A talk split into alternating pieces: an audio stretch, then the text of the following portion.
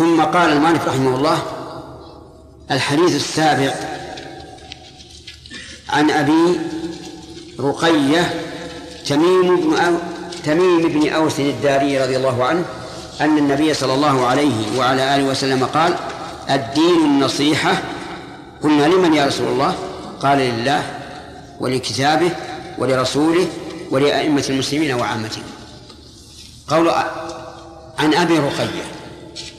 هذه كنية بأنثى.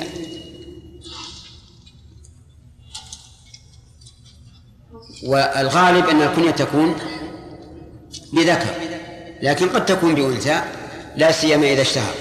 وقد تكون بغير الإنسان كأبي هريرة مثلا. أبو هريرة اشتهر بهذا الاسم بهذه الكنية من أجل أنه كان معه هرة. ألفها وألفته فسمي أبا هريرة. عن أبي رقية تميم الداري. تميم بن أوس الداري رضي الله عنه أن النبي صلى الله عليه وعلى آله وسلم قال الدين النصيحة. مبتدأ وخبر. أين المبتدأ؟ الدين والخبر النصيحة. وكما تشاهدون. المبتدأ معرفة والخبر والخبر معرفة. قال علماء البلاغة وإذا كان المبتدأ معرفة والخبر معرفة كان ذلك من طرق الحصر. من طرق الحصر. فقوله الدين النصيحة مثل قوله ما الدين إلا النصيحة. يعني إذا كان طرف الجملة معرفتين كان ذلك من باب الحصر. وقول الدين يعني يعني بذلك دين العمل. لأن الدين ينقسم إلى قسمين دين عمل ودين جزاء. فقوله تبارك وتعالى مالك يوم الدين المراد به دين الجزاء. وقوله لكم دينكم ولي دين دين العمل. وقوله رضيت لكم الإسلام دينا دين العمل. وقوله هنا الدين النصيحة دين العمل. والنصيحة بمعنى الإخلاص يعني إخلاص الشيء.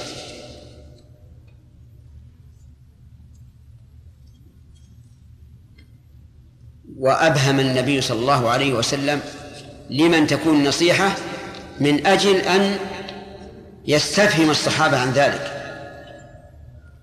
لأن وقوع الشيء مجملا ثم مفصلا من أسباب رسوخ العلم. لأنه إذا أتى مجملا تطلعت النفس إلى بيان هذا المجمل.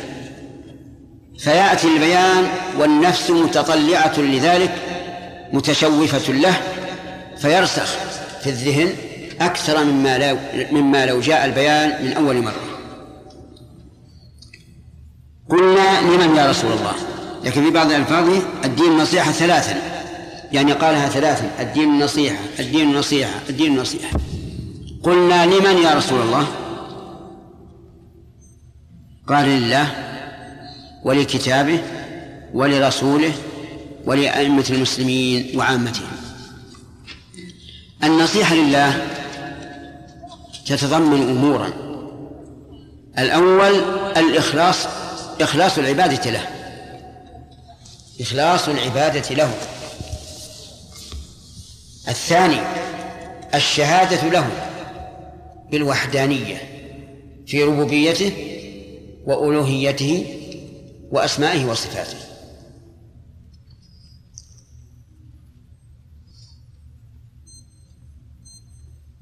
أما النصيحة لكتابه فالنصيحة لكتابه الذب عنه. أن يذب الإنسان عنه تحريف المبطلين.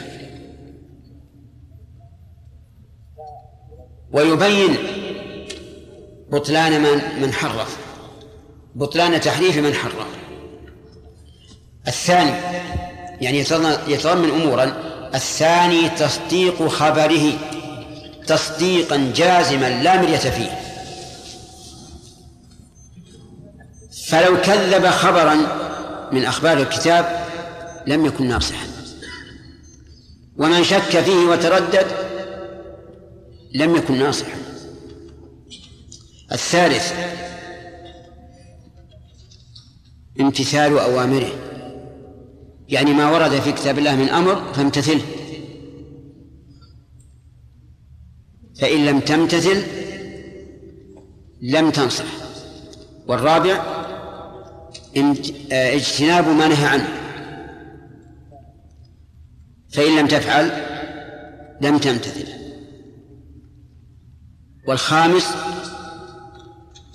أن تؤمن بأن ما تضمنه من الأحكام هو خير الأحكام. وأنه لا حكم أحسن من أحكام القرآن الكريم. والسادس أن تؤمن بأن هذا القرآن كلام الله عز وجل. حروفه ومعناه. تكلم به حقيقة. وتلقاه جبريل من الله عز وجل ونزل به على قلب النبي صلى الله عليه وعلى آله وسلم. هذه أمور كم؟ أمور ستة. النصيحة لرسوله صلى الله عليه وعلى آله وسلم أيضا بأمور. أولا تجريد المتابعة له بمعنى أن لا تتبع غيره. لقول الله تعالى لقد كان لكم في رسول الله أسوة حسنة لمن كان يرجو الله واليوم الآخر وذكر الله كثيرا. الثاني الإيمان بأنه رسول الله حقا. لم يكذب ولم يكذب فهو فهو رسول صادق مصدوق. الثالث أن تؤمن بكل ما أخبر به. من الأخبار الماضية والحاضرة والمستقبلة الرابع أن تمتثل أمره. والخامس أن تجتنب نهيه. والسادس أن تذب عن شريعته.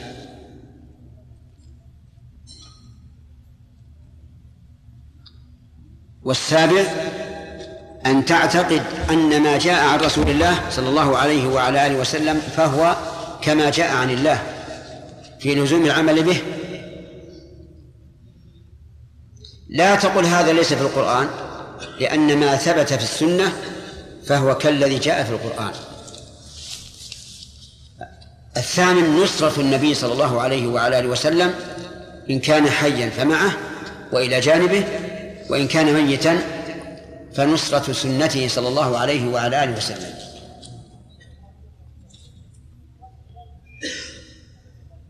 آه، قال ولأئمة المسلمين أئمة جمع إمام والإمام القدوة كما قال تعالى إن إبراهيم كان أمة قانتا لله أي قدوة. ومنه قول عباد الرحمن واجعلنا للمتقين إماما أي قدوة. أئمة المسلمين صنفان من الناس. الأول العلماء والمراد العلماء الربانيون الذين ورثوا النبي صلى الله عليه وعلى آله وسلم علما وعبادة وأخلاقا ودعوة. وهؤلاء هم أولي الأمر حقيقة لأن هؤلاء يباشرون العامة ويباشرون الأمراء ويبينون دين الله ويدعون إليه. الصنف الثاني من أئمة المسلمين الأمراء المنفذون لشريعة الله. ولهذا نقول العلماء مبينون والأمراء منفذون. يجب عليهم أن ينفذوا شريعة الله عز وجل في أنفسهم وفي عباد الله. النصيحة للعلماء تكون بأمور. الأمر الأول محبتهم. لأنك إذا لم تحب أحدا فإنك لن تتأسى به. وكيف تأسى به وأنت لا تحبه؟ لا يمكن هذا. الثاني معونتهم في الحق. أن تساعدهم في الحق. في بيان الحق. فتنشر كتبهم بالوسائل الإعلامية المتنوعة التي تختلف في كل زمان ومكان. الثالث الذب عن أعراضهم عن أعراض العلماء. بمعنى أن لا تقر أحدا على غيبتهم والوقوع في أعراضهم. وإذا نسب لك شيء من عالم تستنكره فالواجب عليك أن تتخذ هذه المراحل. المرحلة الأولى أن تتثبت من نسبته إليه أن تتثبت من أن تتثبت من نسبته إليه فكم من أشياء نسبت إلى عالم وهي كذب. فلا بد أن أن تتأكد. لا بد أن تتأكد. فإذا تأكدت فثم مرحلة أخرى. أن تتأمل هل هذا محل انتقاد أو لا. لأنه قد قد يبدو للإنسان في أول وهلة أن هذا القول منتقد وعند التأمل يرى أنه حق. فلا بد أن تتأمل حتى تنظر هل هو منتقد أو لا. ثالث آه، المرحلة الثالثة إذا تبين أنه ليس بمنتقد فالواجب أن أن تذب عنه عن العالم. وتنشر هذا بين الناس وأن ما قاله هذا العالم فهو حق وإن خالف ما عليه الناس. المرحلة الرابعة إذا تبين لك حسب رأيك أنه ليس بحق. أي ما نسب إلى العالم وصحت نسبته إليه ليس بحق. فالواجب أن تتصل بهذا العالم بأدب ووقار وتقول سمعت عنك كذا وكذا. وأحب أن تبين لي وجه ذلك لأنك أعلم مني. فإذا بين لك, لك هذا فلك حق المناقشة لكن بأدب واحترام وتعظيم. تعظيم له بحسب مكانته وبحسب ما يليق به. أما ما يفعله بعض الجهلة الذين يأتون إلى العالم رأى خلاف ما يرون فيأتون يأتون إليه بعنف وشدة وربما وربما نفضوا أيديهم في وجهه. وقالوا ما هذا القول الذي أحدثته؟ ما هذا القول المنكر؟ أنت ما تخاف الله. هذا خلاف الحديث. وإذا تأملنا وجدنا أنه موافق للحديث وهم المخالفون له. وغالب ما يؤتى هؤلاء من إعجابهم بأنفسهم. وظنهم أنهم هم أهل السنة وأنهم هم الذين على طريق السلف وهم أبعد ما يكون عن طريق السلف وعن السنة لكن بلوى الإنسان إذا أعجب بنفسه نسأل الله السلامة رأى غيره كالذر فاحذر هذا هذه هذا بالنسبة بالنسبة للعلماء كم ذكرنا؟ إيش؟ طيب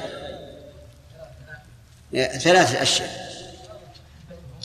محبتهم الذب عن أعراضهم إيش؟ ونشر علمهم. هذه ثلاثة. لكن الذب عن أعراضهم ذكرنا فيه أربعة مراحل. الأمر الرابع من النصيحة للعلماء أنك إذا رأيت منهم خطأ أنت بنفسك أن لا تسكت. وتقول هذا أعلم مني و... لا ناقش. لأنه أحيانا يخفى على الإنسان الحكم فينبهه إنسان دونه في العلم فينتبه. وهذا من النصيحة للعلماء. الخامس أن تدلهم على خير ما يكون في دعوة الناس. يعني مثلا رأيت هذا العالم محبا لنشر العلم. ويتكلم ويتكلم في كل مكان.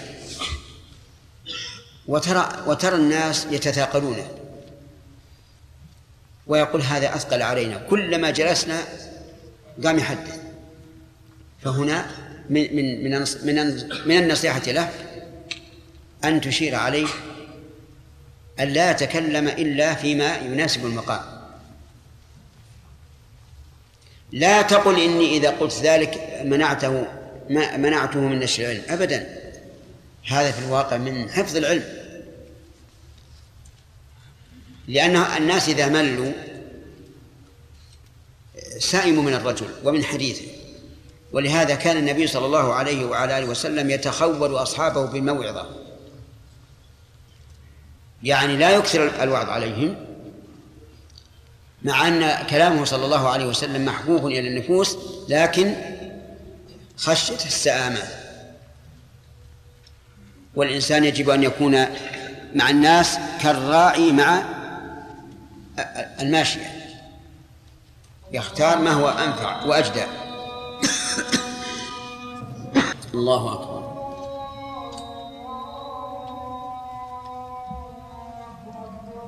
الله أكبر. نعم يا سليم.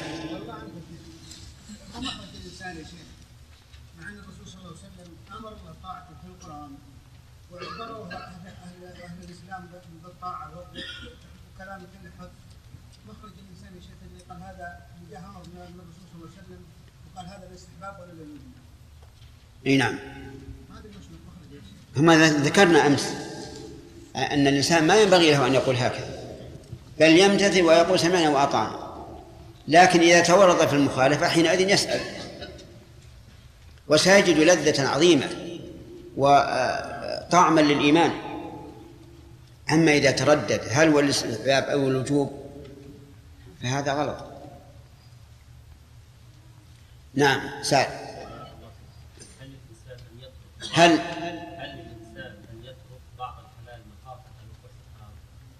هذا هذا يعود إلى كل إنسان مع نفسه. ولا الأفضل أن لا يدع الشيء الحلال البين. لكن أحيانا الناس يختلفون. يخشى على نفسه فكل إنسان طبيب نفسه. شيخنا حفظك الله. آه، كيف الآن بالنسبة للعالم إذا كان عند تلاميذ هل يجب عليهم يسمعوا كلامه بكل ما يأمرهم به؟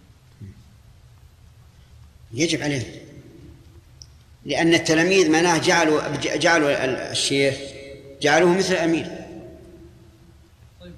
لكن لهم الحق في أن يناقشوا بأدب و و- ولباقة فيما يشكل عليهم؟ نعم. يأخذ بما يقول شيخ. إذا لم يتبين له بالدليل أن كلام شيخه مخالف للدليل وإذا تبين أنه مخالف يجب أن يتكلم مع الشيخ. وينقذه من من الخطأ. ذكرنا في حديث جبريل في الإيمان أن الإيمان بالرسول يتضمن أمور كثيرة منها أن ليس له حق الربوبية. يعني مثل مثل ذلك. هل يعني نذكر هذا في من نصيحة رسول الله يتضمن ذلك؟ يمكن. نعم. يا شيخ.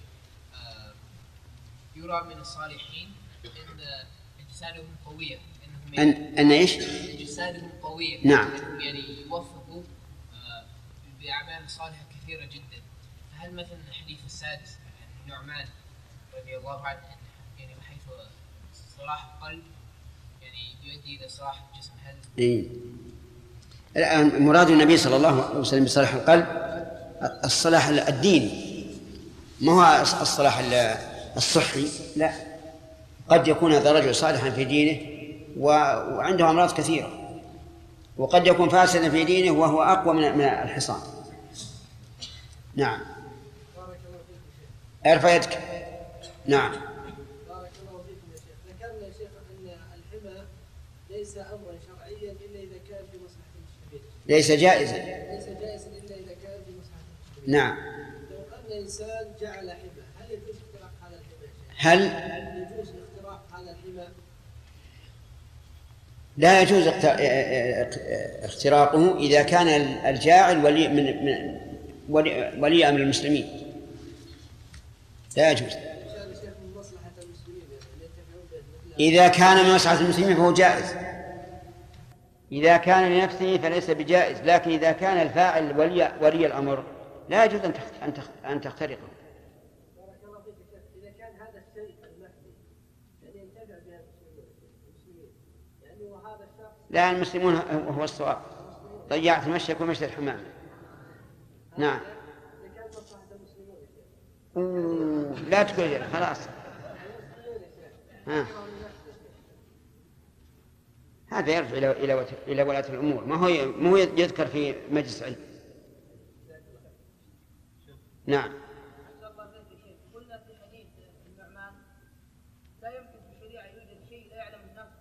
أحسن ما له معنى هذا. أل- ألست تحضر معنا درس الصبح؟ ذكرنا هذه ما لها معنى. أصلا تركيبة ما لها معنى. يعني سياق على هذه الصفة ليس له معنى. ها؟ كم؟ ثمان ثواني. انتهت الثمان. طيب. النصيحة لولاة الأمور للأمراء. النصيحة للأمراء تكون بأمور. الأمر الأول اعتقاد إمامتهم وإمرتهم. فمن لم يعتقد أن أنهم أمراء فإنه لم يصح لهم. لأنه إذا لم يعتقد أنهم أمراء فلن يمتثل أمرهم ولن ينتهي عنه عن عما نهوا عنه. عما نهوا عنه. نعم عما نهوا عنه. لابد أن تعتقد أنه إمام أو أنه أمير. ومن مات وليس في عنقه بيعة لأحد مات ميتة جاهل. ومن تولى أمر المسلمين ولو بالغلبة فهو إمام سواء كان من قريش أو من غير قريش. هذا واحد. ثانيا النص نعم آه، نشر محاسنه في الرعية لأن ذلك يؤدي إلى محبة الناس لهم وإذا أحبهم الناس سهل انقيادهم لأوامرهم. وهذا عكس ما يفعله بعض الناس ينشر المعايب ويخفي الحسنات. فإن هذا جور جور جور وظلم. تجد مثلا يذكر خصلة واحدة مما يعيب به مما يعيب به على الأمراء وينسى خصالا كثيرة مما قاموا به من الخير وهذا هو الجور بعينه. ثالثا امتثال ما أمروا به و وما نهوا عنه.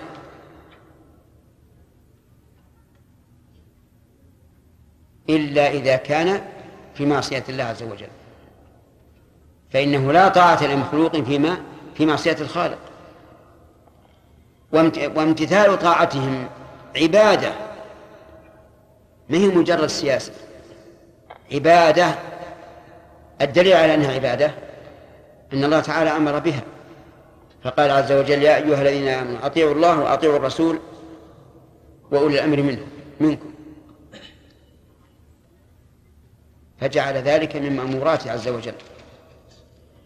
وما أمر الله به فهو, فهو عبادة. وهل يشترط في طاعتهم أن لا يعصوا الله؟ الجواب لا. أطعهم فيما أمروا به وإن عصوا الله. لأنك مأمور بطاعتهم وإن عصوا الله في أنفسهم.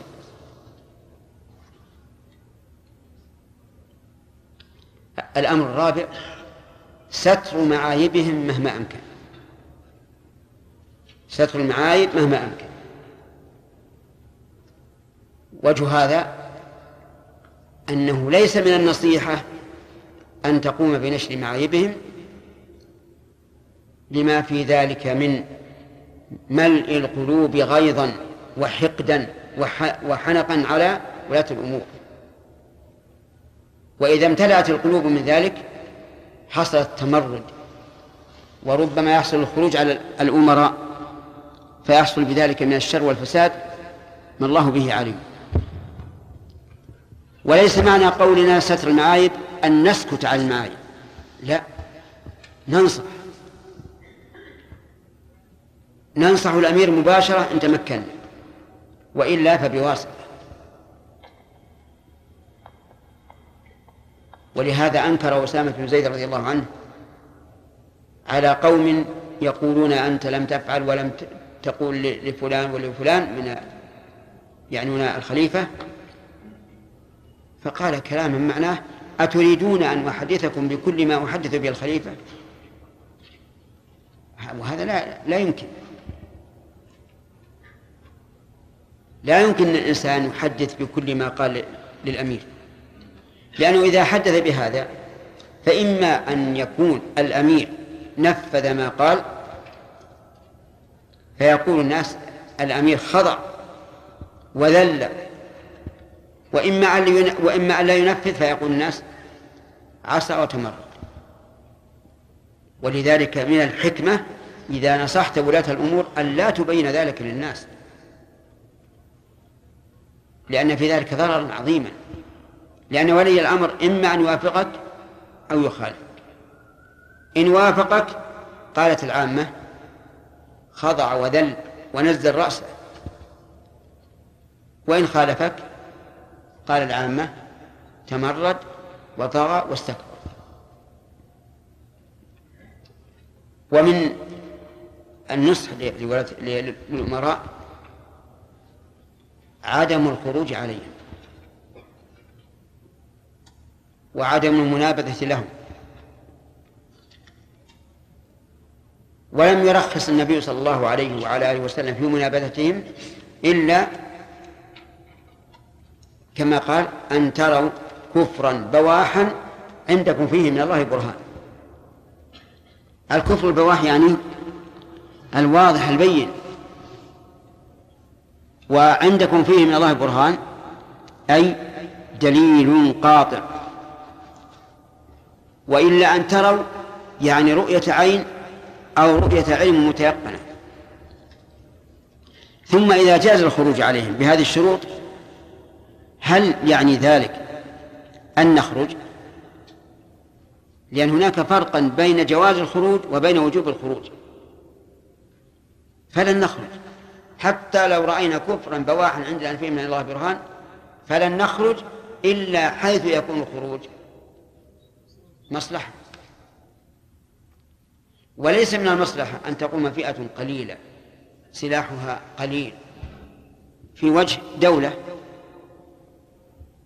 بقوتها وسلاحها لأن هذا يترتب عليه إراقة الدماء واستحلال الحلال دون ارتفاع المحذور الذي انتقدوا به الأمراء. كما تشاهدونه من عهد خروج الخوارج في زمن الخلفاء الراشدين إلى إلى يومنا هذا. يحصل من الشر والفساد ما ما لا يعلمه إلا رب العباد. لكن بعض الناس عندهم الغيرة. تتوقد نار الغيرة في قلوبهم ثم يحدثون ما لا ما لا ما لا يحمد عقباه. وهذا غلط غلط عظيم. ثم إن نقول ما ميزان ال- ال- الكفر؟ قد ترى هذا كفرا وغيرك لا يراه كفرا. ولهذا قيد النبي صلى الله عليه وسلم ذلك بقوله كفرا بواحا ما في احتمال. كما لو رأيته يسجد للصنم أو رأيته سمعته يسب الله أو رسوله أو ما أشبه ذلك. هذه النصيحة لولاة ال- الأمور. إذن أئمة المسلمين تشمل كم صنفا؟ صنفين العلماء والأمراء. قال وعامتهم أي عوام المسلمين. النصح لعامة المسلمين أن تبدي لهم المحبة وبشاشة الوجه وإلقاء السلام والنصيحة والمساعدة. وغير, وغير ذلك مما هو جالب للمصالح دافع للمفاسد واعلم أن خطابك للواحد من العامة ليس. ليس كخطابك للواحد من الأمراء وأن خطابك. للمعاند ليس كخطابك للجاهل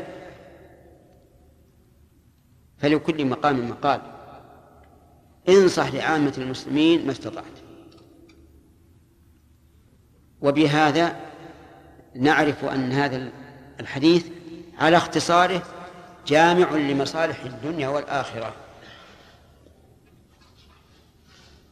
نأخذ حديث ولا؟ نعم. طيب. الفوائد هذا وش زي الحين ما ذكرنا الفوائد؟ نعم. طيب.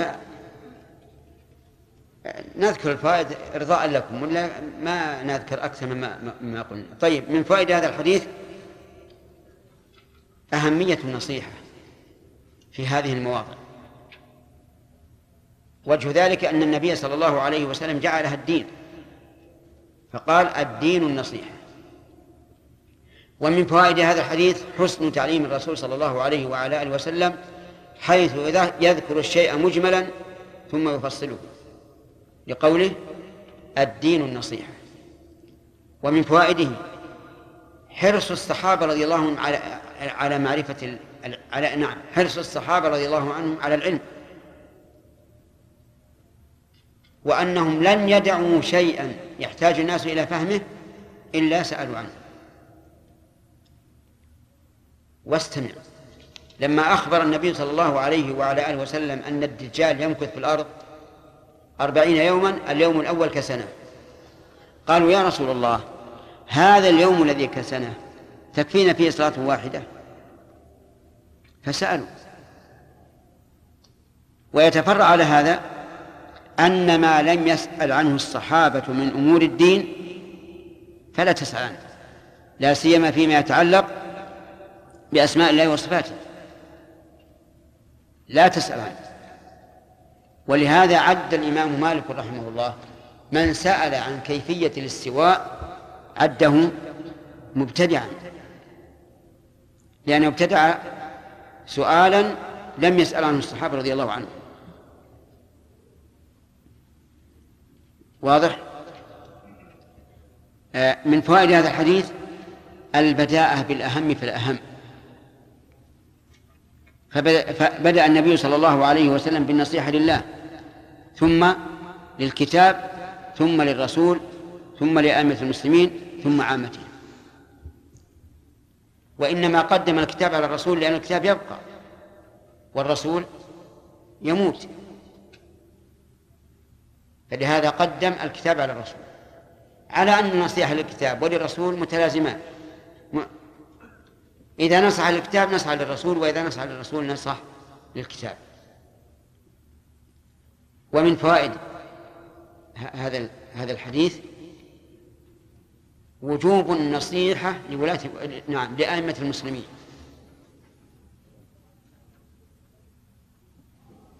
وذلك بما ذكرناه من الوجوه بالنسبة للأمراء وبالنسبة للعلماء. ومن فوائد هذا الحديث الإشارة إلى أنه إلى أن المجتمع الإسلامي لا بد له من إمام أئمة المسلمين. والإمامة قد تكون عامة وقد تكون خاصة. إمام المسجد إمام في مسجده. ولهذا قال أهل العلم لا يجوز أن تقام الجماعة التي التي لها إمام الراتب بدون إذن الإمام. الإمام الراتب لأن ذلك عدوان على حقه. فلا بد للمسلمين من إمام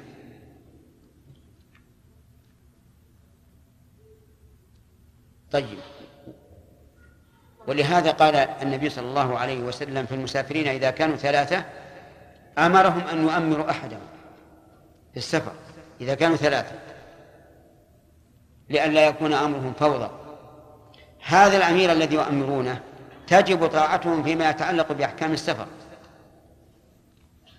لأنه لأنهم جعلوه أميرا. فإذا تأمر على قومه بالسفر وقال يا فلان قم أصلح كذا وهو يتعلق بالسفر وجب وجب عليه أن يطيع. وإلا فلا فائدة في الإمرة أما لو قال الأمير لرفقائه يا فلان قدم لي نعالي. يلزمه ذلك أو لا يلزمه؟ أمير. نعم نقول لا يلزمه لأنهم جعلوه أميرا فيما يتعلق بأمور السفر وهذا لا يتعلق بأمور السفر. طيب لو قال لأحدهم يا فلان سوي لنا الغداء. يلزمه يا وليد؟ يلزمه. لأن هذا يتعلق بالسفر. لو قال لهم الآن ننزل في هذا المكان حتى يبرد الوقت وهم كانوا سائرين. يلزمهم؟ نعم. هكذا. فلا بد لا بد للأمة الإسلامية من إمام نعم.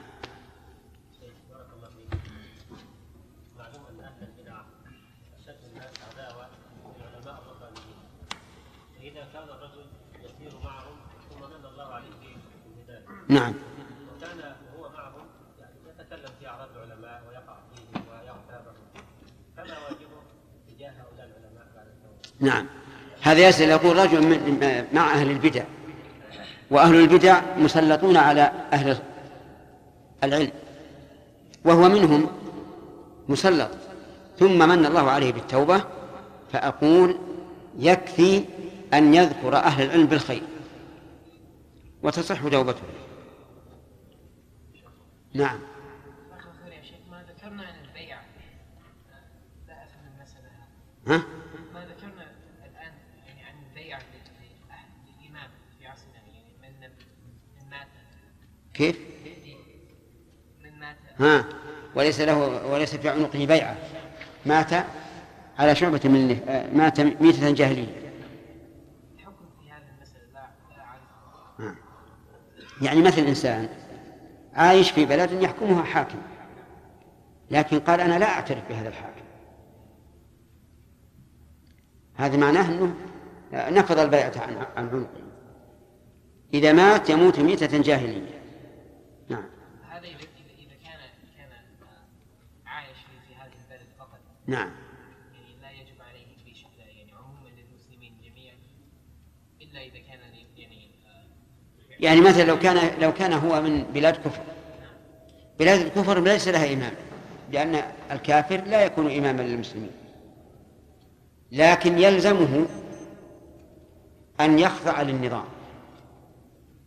ما لم يكن معصية. لأنه تحت ولاية.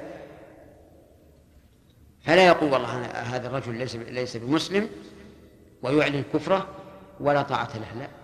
يجب أن يخضع للنظام نظام الدولة, الدولة التي هو فيها وإن لم تكن من دول الإسلام بشرط أن لا يخالف النظام شريعة الإسلام. نعم. الله ذكرتم ان تروا فيه كفرا بواحد نعم. فالحاكم الذي كافرا مطلقا لا. الحكم بغير ما أنزل الله طويل عريض. له أسباب. قد يكون سببه الظلم أي أن الحاكم يريد أن يظلم هذا الرجل مثلا. لا يريد أن يغير حكم الله. هذا لا يكفي. قد يكون الهوى. فأسبابها كثيرة. فلا يجوز الإطلاق بأن كل من حكم بغير الله فهو كافر حتى يفصل في هذا. نعم شيخ بارك الله فيك آه، العالم غير الرباني الذي يسيء للشريعه السماويه كمن يقول آه، ما رايت من ناقصات عقل ودين يقول ان الرسول صلى الله عليه وسلم كان يمزح معه لا. هل يذب عن عرضه هذا أو العالم الذي يقول هذا القول يجب أن أن يبين له الحق. ويقول كيف يكون الرسول لما قال للنساء ما رأيت من من ناقصات عقل ودين؟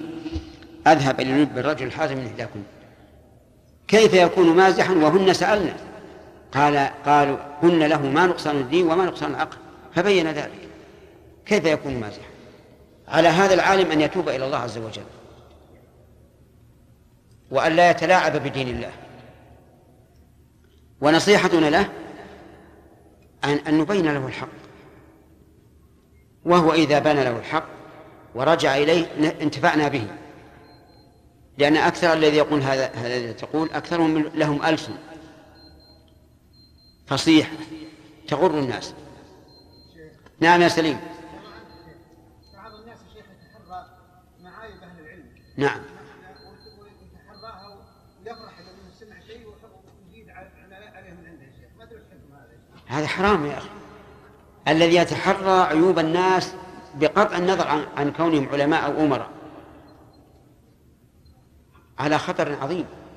جاء في الحديث يا معشر من آمن بلسانه ولم يدخل الإيمان قلبه لا تؤذوا المسلمين ولا تتبعوا عوراتهم فإن من تتبع عورة أخيه فضحه الله ولو كان في بيت أمه أو قال جحر أمه قصد هذا يا شيخ بعض اللي قصد يا بيت يا وده يفسد ما ما ما يصدقون الناس فيه من هذا العالم هذه بعض الناس يحمله والعياذ بالله الحسد. تجده ما يهمه العالم لكن حسدا لأن هذا الرجل صار له تأثير في في المجتمع فيحسده. ويكون فيه شبه من اليهود شبه ويكون فيه شبه باليهود الذين يحسدون الناس على ما آتاهم الله من فضله مقلد.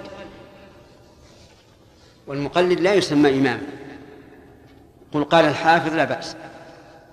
هو حافظ. ها؟ قال المقلد لا.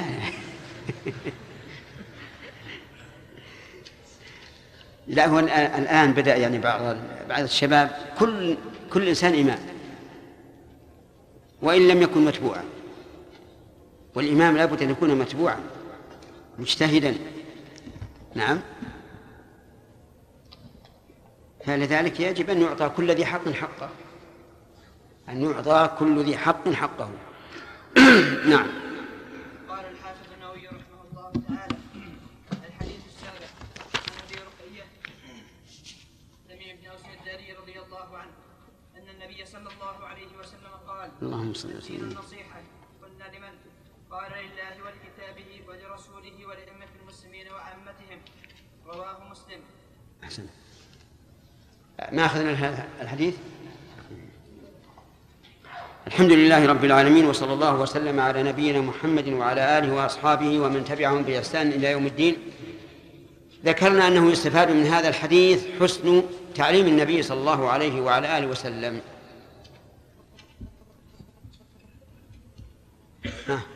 وجهه النبي صلى الله عليه وسلم افهم لمن افهم لمن تكون النصيحه ليسر الصحابه وذكر شيء مجمل أبهم أولا وأجمل؟ ها. وهذا يكون أرسخ للعلم نعم. تمام.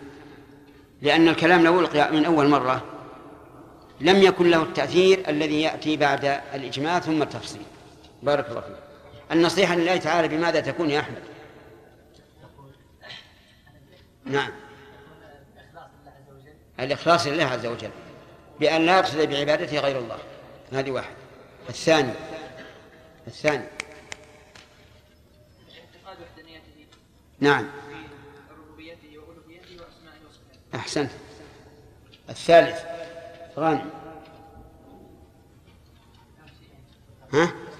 شيئين طيب. النصيحة لكتاب الله. نعم. نعم. الذب عن كتاب الله عز وجل. نعم تحريف المبطلين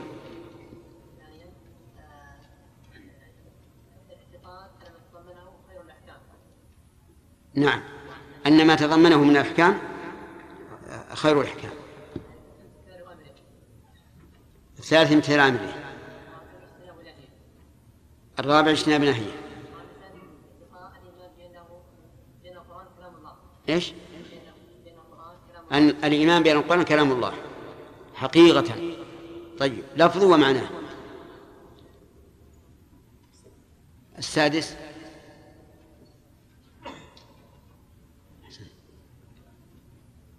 تصديق خبره تصديق أخباره طيب إيه، لماذا قدم الكتاب على الرسول؟